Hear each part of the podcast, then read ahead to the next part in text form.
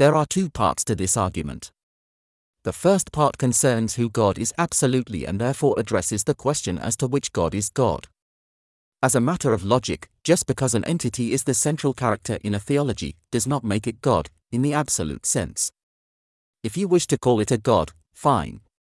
But, by definition, there can only be one God, if it is to fit any reasonable definition of God. There can only be perfection in the singular. If it is labeled God and not perfect and singular in its manifestation of perfection, there must be something higher than this, and that is actually God. Yet, Christians say God is three. This is irrelevant to the issue of perfection because the three are perfect in their unity and substance. There is a number, and numbers point to qualitatively different classes, to us. The dilemma of there being three in one is of our making, not God's. The unity of three is actually higher and more perfect than the unity of one. Total complementary unity is more complete than a singular absolute which cannot be compared to anything. God as a being that is three persons can be compared to himself as the epitome of perfection.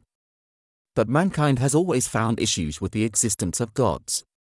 This is also not a significant objection to their existence. Mankind's ability to be quarrelsome is not questioned or in doubt. What we need to establish is which conception is the highest and most perfect of all conceptions.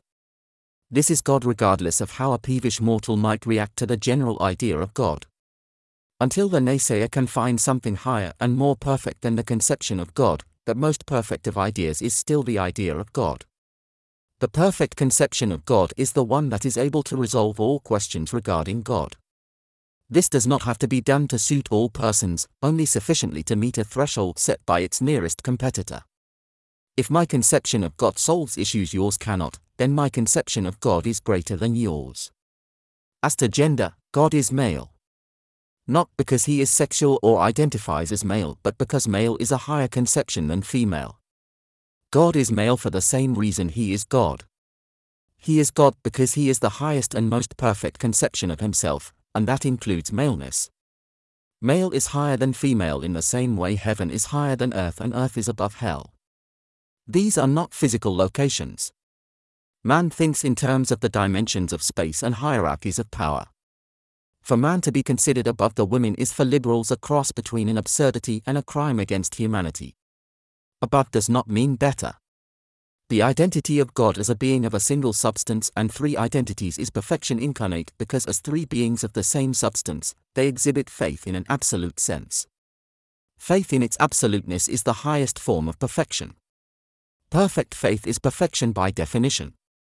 A God that is singular is detached and becomes a lawmaker and lawgiver, but this is not the highest and most perfect of all conceptions of God. Law is not a perfect conception. This is why man must have faith and why faith is ultimately the responsibility of men. In our faith we manifest the identity of God.